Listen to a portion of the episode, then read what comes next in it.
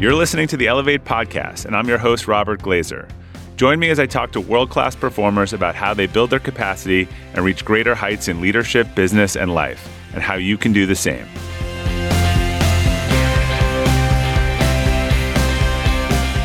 Welcome to the Elevate Podcast and another edition of Weekend Conversations. Each week, we'll take a deeper dive into an article or interview shared during the week, often a Friday forward. And joining me to do this is Mick, the co producer of the Elevate Podcast. How are you, Mick? Hey, Bob. I'm good. How are you? Good. Uh, coming off a uh, family vacation week, so getting back to uh, a lot of my unanswered emails. But that's how it should be. Fair enough. Yeah, so basically, we're going to be talking about the latest Friday Forward called Signaling Virtue. And this post focuses on the story of Alexei Navalny, who died in prison last week in Russia under mysterious circumstances. Navalny was internationally recognized for being a strident critic of Vladimir Putin and his allies, and many reputable people have expressed suspicion that the Kremlin was potentially involved in his death. What prompted you to focus this on Navalny's story? Yeah, Navalny was sort of a prompt for this. Uh, we were talking about this before the episode, but often there's kind of a subject that I've been hearing about or or different things and then there's a current event that maybe either supports that or kind of shows the opposite of that to bring out that story and I think that was the the case this week and that's sort of contrasting, you know, his situation which is pretty pretty fascinating and amazing particularly his decision to go back to Russia uh, knowing kind of what his fate would be with the sort of common practice of, of virtue signaling. And, and, I just thought it was an interesting uh, contradiction to sort of look at the two and how they how they differ. Yeah, and so I, I, think it's a really important detail to emphasize. Obviously, Navalny's political activism was a huge part of why he was imprisoned, and you know he was, by his own accounting and insistence, kind of wrongfully imprisoned for political reasons by Putin's government. I think that what sort of might be the missing piece of the public's understanding of Navalny's story that really strikes the contrast with what you're talking about in the post, the virtue signaling, is Navalny actually was targeted by an assassination attempt in August of 2020. And he actually escaped Russia and got treatment in Germany and recovered. But then, shortly after he completed his recovery, he made the decision to go back to Russia with the knowledge that he was certainly giving up his freedom in doing so. And indeed, he was arrested as soon as he arrived in Moscow. But also, he may have literally been laying down his life for it. And that seems like a very important detail that he knew that massive risk and he still went back to Russia to continue his fight and his activism. Yeah, we talk a lot about values and core values. And I think, you know, if you really believe in something deeply, as he believed in sort of the fighting the corruption in, in Russia and the institution, then it's got to cost you something and you got to be consistent, you know, with that. And you could, you could assume that, you know, there's so many other people easier. He could have changed his story and say, I was wrong and a whole bunch of things and probably been totally free, but he just wasn't willing to do that. And he actually was you know, sometimes it sounds extreme. Say in history, people would lay their you know life on the line for values, and we don't really see that anymore. In fact, we see people shape shifting their values often because you know they don't want to get in trouble with their own team or their own sort of side of the uh, coin. But this just seemed a little bit of a of a throwback in terms of again he he he believed in this and not that he was he made the ultimate sacrifice for it. I, I look he was a young guy. I don't even think he was 50. He was healthy. He was transferred to a kind of remote penal colony in the middle of nowhere, treated horribly, and then mysteriously dies, and his family can't find the body. So, I'm generally not a conspiracy theorist, but I think you know all all all evidence points to one one outcome here. Yeah, and so the decision that, or the framing of the post, is to sort of juxtapose this example of Navalny willingly making this ultimate sacrifice and very deliberately choosing to lay everything on the line for his cause versus this concept of virtue signaling and particularly online virtue signaling. So, can you talk about how you think of and define the latter, that type of virtue signaling? Yeah, so I think virtual signaling when someone tries to express opinion or a sentiment publicly, where the purpose is is actually to demonstrate their that they're good or their character or their moral convictions around a particular issue. The reason why they do it is is often to gain social approval or standing rather than to express genuine conviction in an idea. Like, look, a lot of things, and we've had a bunch in the last year you know, strong positions are pretty controversial. Virtuous signaling is often like it's hard to find a fault with it, right? It's something that is benign enough to support something that, you know, it's not, it doesn't really have a cost. It doesn't have a fault. You can't argue against it. And so, and people, it has a bandwagon element too, where people are kind of jumping on a popular trend and want to seem like they're on the right side of history or at least that, you know, movement of the moment.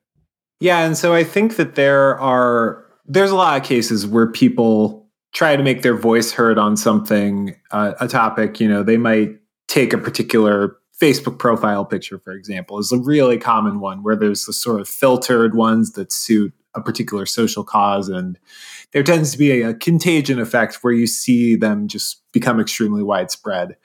I think that there is often a distinction between two types of people who do that.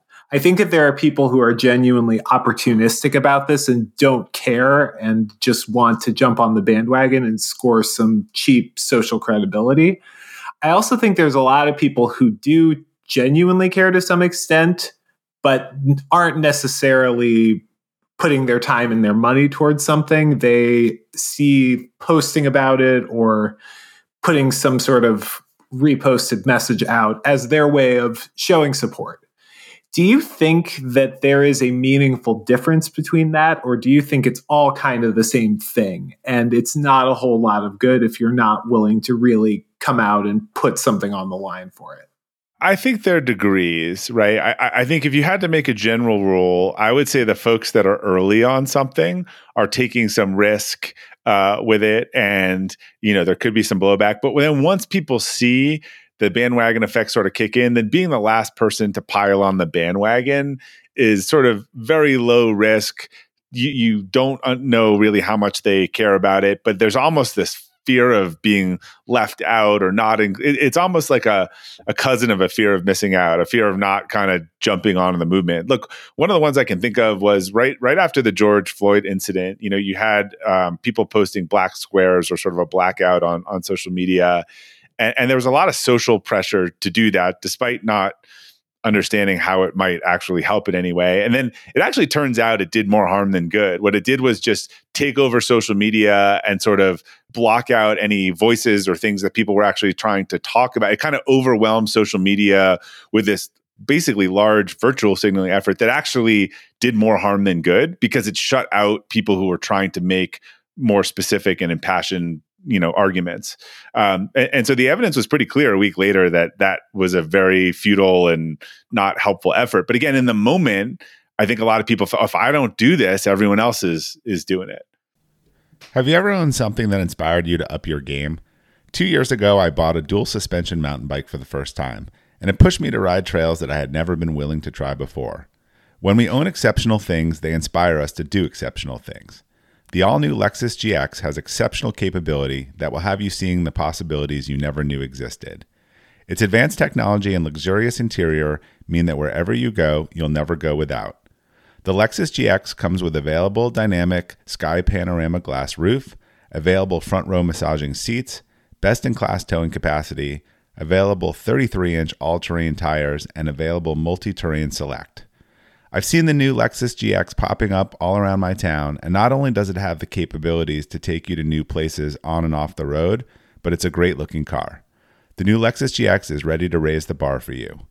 Live up to the all new Lexus GX, luxury beyond limits. Experience amazing at your Lexus dealer. When you're hiring for your small business, you want to find quality professionals that are right for the role. That's why you have to check out LinkedIn Jobs. LinkedIn Jobs has the tools to help find the right professionals for your team faster and free.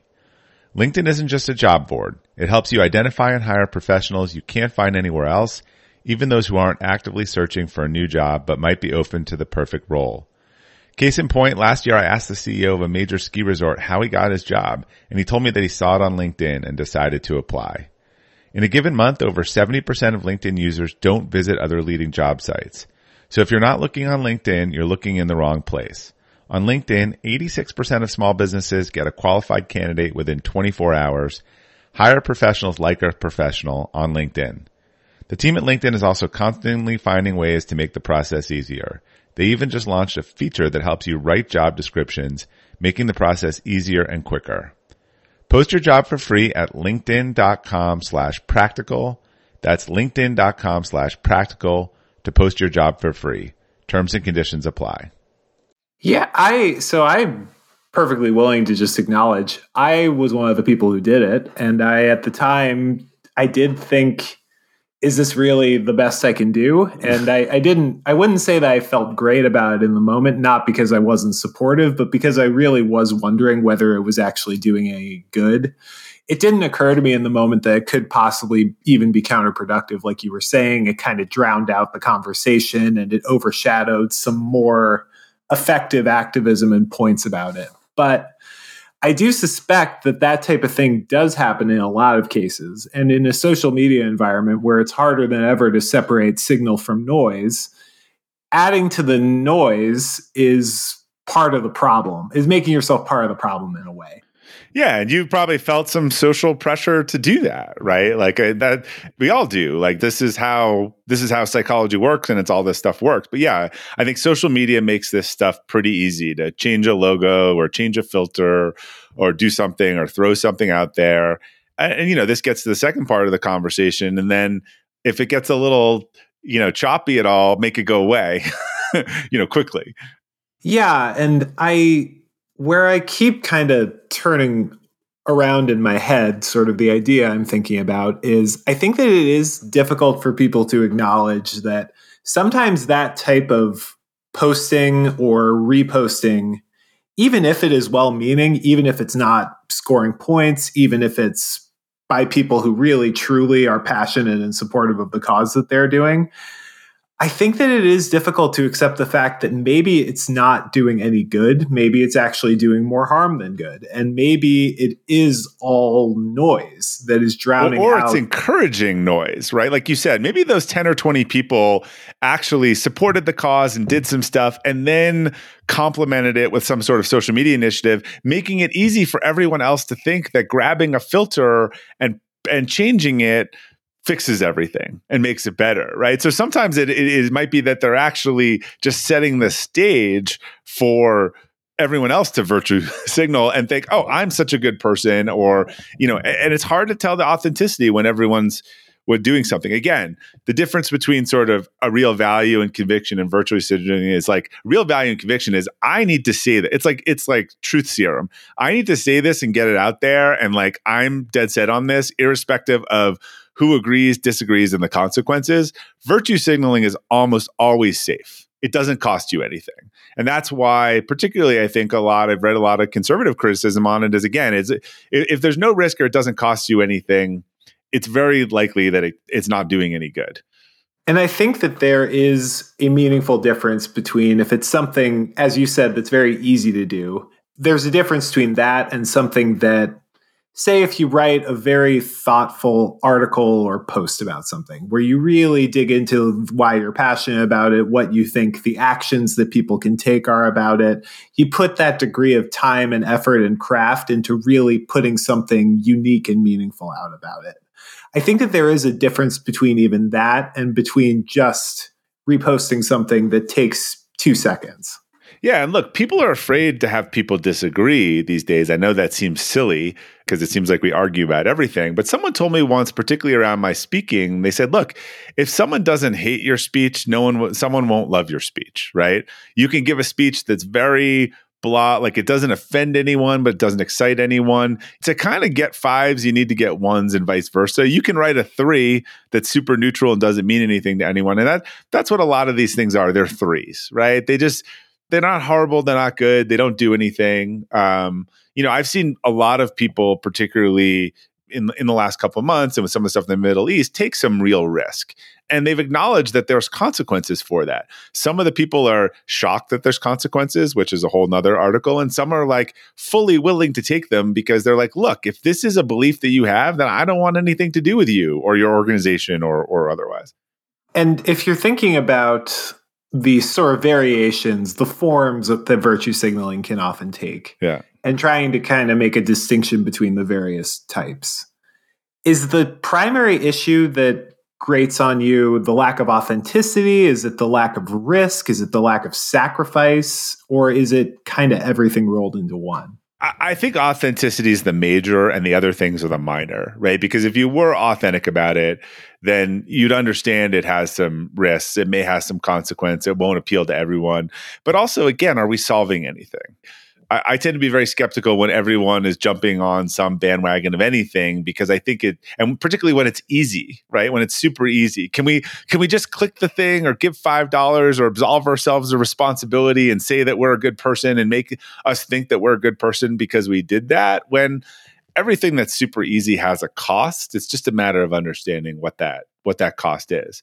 And so again, I'm I, I am I think some people have taken some strong actions mm-hmm. recently and, and there's two camps. One, they they understand the consequences and they're willing to live with them. But I've also seen some students pretty surprised that there are consequences for taking a stand or doing something. They don't, they want the glory of the risk without the consequences. I mean, I was listening to uh, I won't get into what actually happened, but I was listening to a, a young woman kind of sort of bemoan the things that led up to her losing her scholarship and and otherwise in her housing and she was out there trying to turn herself into sort of a martyr and and in fact it was a very logical consequence for for what she did but she just didn't see that and she wasn't she wanted other people to bail her out of those consequences rather than say you know what? Like i accept that. Like i i meant this. I felt this. I have you know i, I would do it again tomorrow and i accept everything that that comes along with that. You just don't see that very often. This episode is brought to you by Shopify.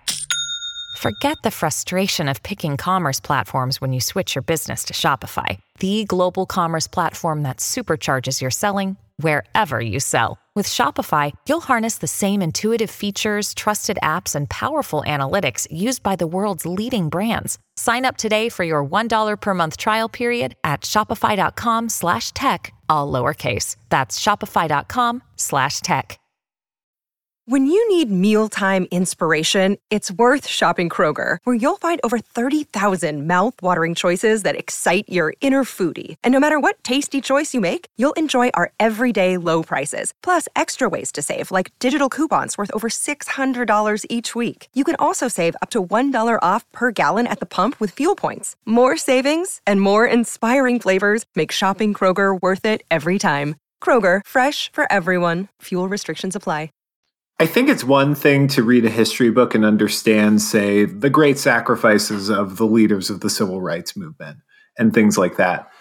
But it is, I think that some of the context does get stripped away. And some of this, I think, happens in part because, with good reason, there has been an attempt to create this moral halo around the people who made great sacrifices for the civil rights movement, for example. But what I think that that strips away contextually is to some degree the truly enormous risk that people were taking on by doing those things. And not just people like Martin Luther King and like John Lewis and other scions of the movement, but also any person who went to a civil rights march, for example. Any individual person was putting their safety in jeopardy by doing that.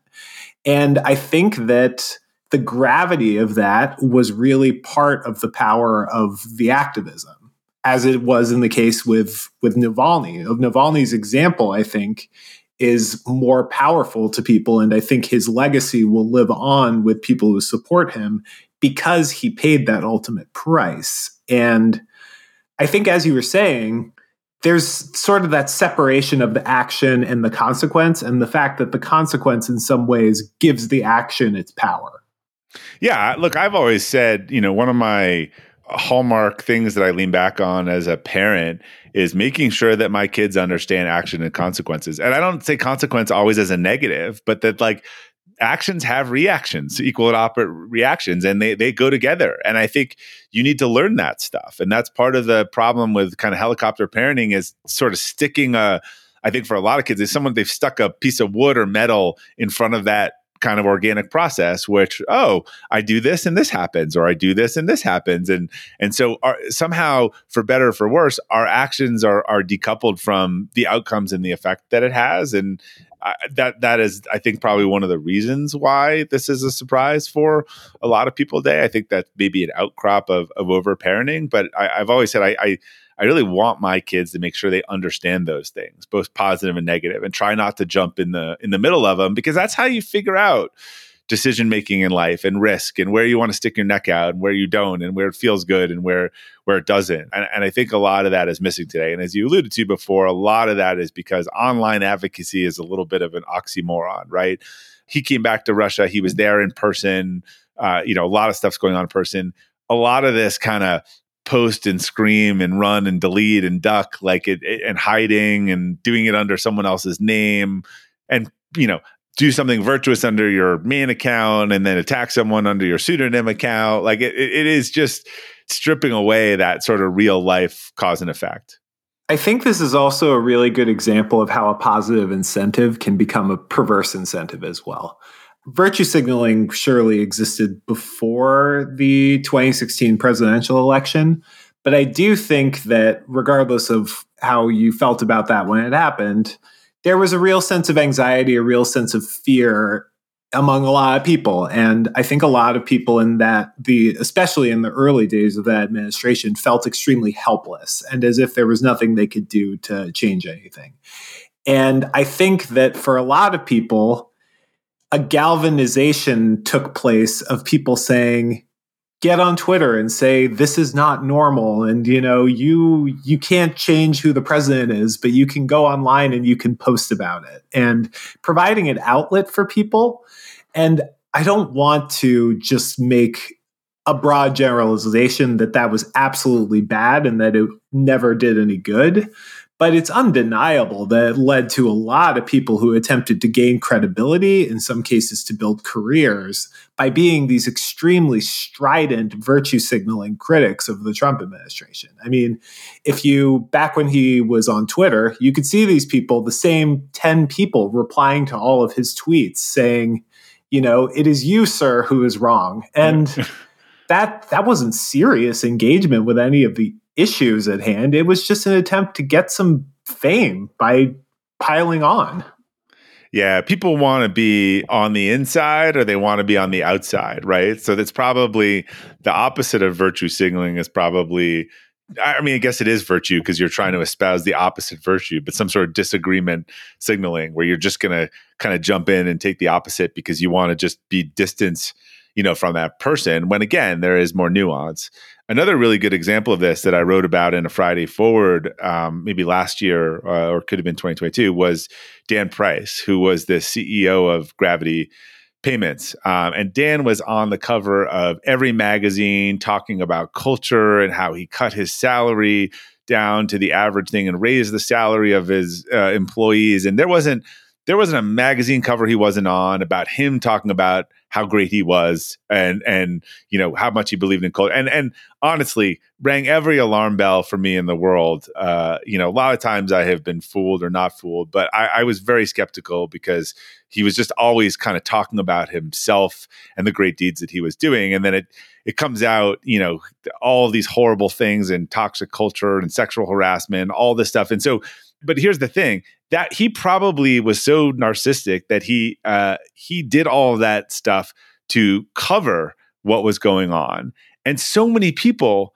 jumped on his bandwagon without looking or thinking, you know, and they were they were just drinking his Kool Aid, and and he probably did all of that stuff. If you look go look at the history of of sort of his actions, he might have actually done all of that stuff as a cover for some of the bad stuff that he had done and was doing and that he was afraid to come out and there were just the press and so many people were willing to jump on that and virtue signaling his praises without really looking under the hood at all there's a specific pop culture figure who i think potentially uses activism statements online to insulate themselves for criticism but to avoid tarnishing your brand, I, I won't I won't name them.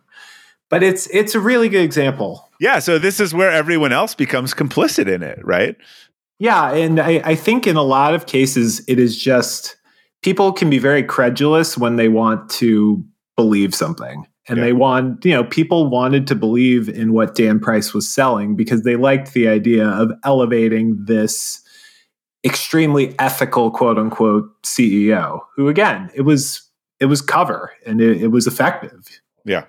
So I think that one thing that is notable is that this this talks about the importance of standing your ground and knowing that just because someone criticizes your viewpoint doesn't mean you should back away from it. True conviction in the face of criticism.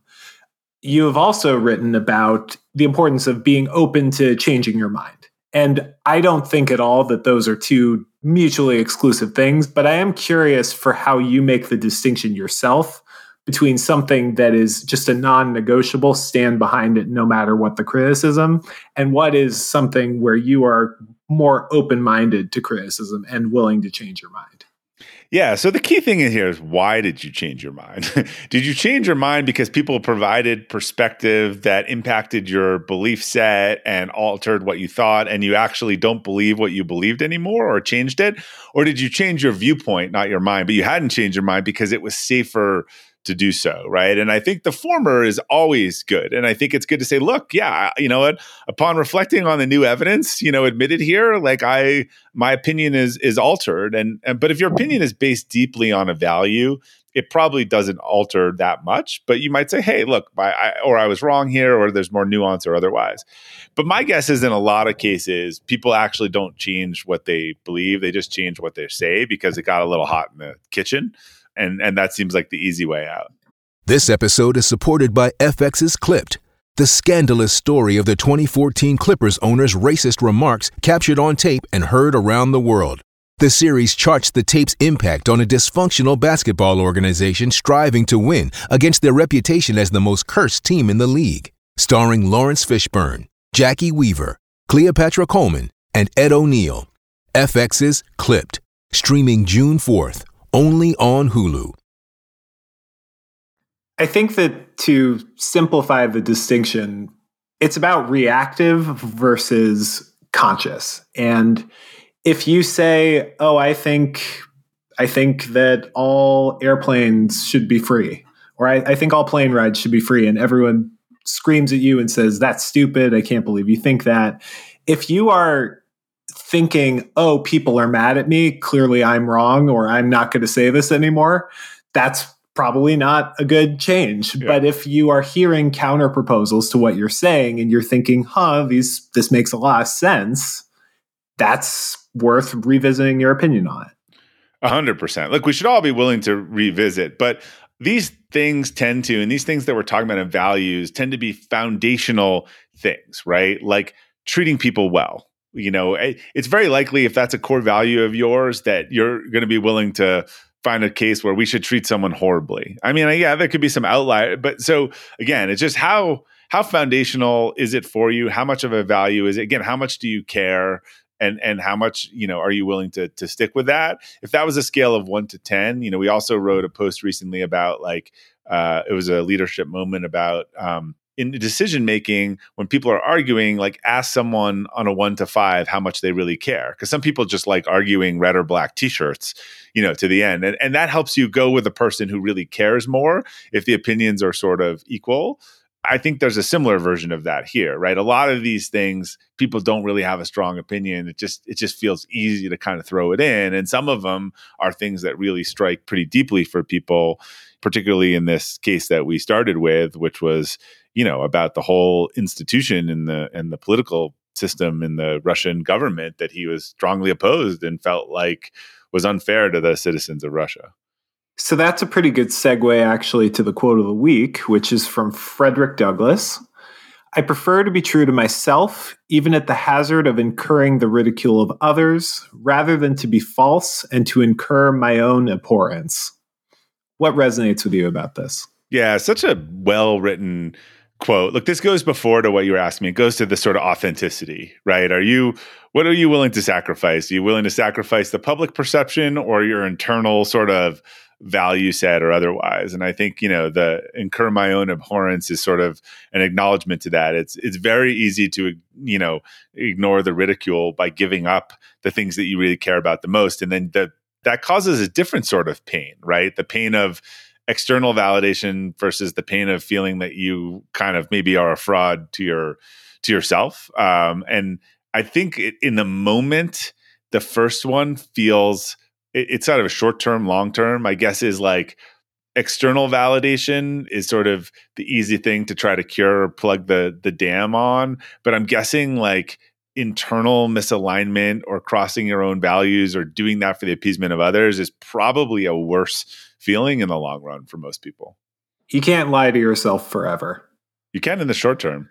Yeah. Dan Price might be able to. I don't know. All right. Want to take us out? So, thanks again for listening to this week's episode of Weekend Conversations. If you want to check out the post we just discussed, go to robertglazer.substack.com and look for the post titled Signaling Virtue.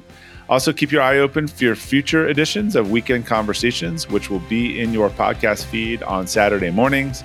And if you haven't yet subscribed to the show, please follow or subscribe on your favorite podcast app, as that's how you learn about new episodes uh, and keep up to date on all the latest. So until next time, keep elevating.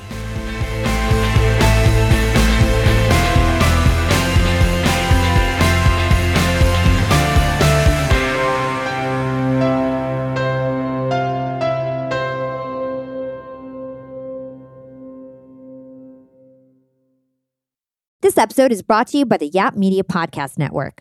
I'm Hala Taha, CEO of the award winning digital media empire, Yap Media and host of Yap Young and Profiting Podcast, a number one entrepreneurship and self improvement podcast where you can listen, learn, and profit. On Young and Profiting Podcast, I interview the brightest minds in the world and I turn their wisdom into actionable advice that you can use in your daily life. Each week, we dive into a new topic like the art of side hustles, how to level up your influence and persuasion, and goal setting.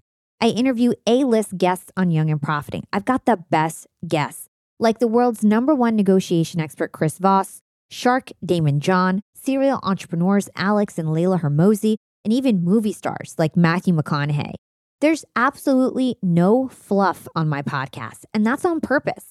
Every episode is jam packed with advice that's going to push your life forward. I do my research, I get straight to the point, and I take things really seriously, which is why I'm known as the podcast princess and how I became one of the top podcasters in the world in less than five years. Young and Profiting Podcast is for all ages. Don't let the name fool you. It's an advanced show. As long as you want to learn and level up, you will be forever young. So join Podcast Royalty and subscribe to Young and Profiting Podcast, or YAP, like it's often called by my YAP fam, on Apple, Spotify, Castbox, or wherever you listen to your podcasts.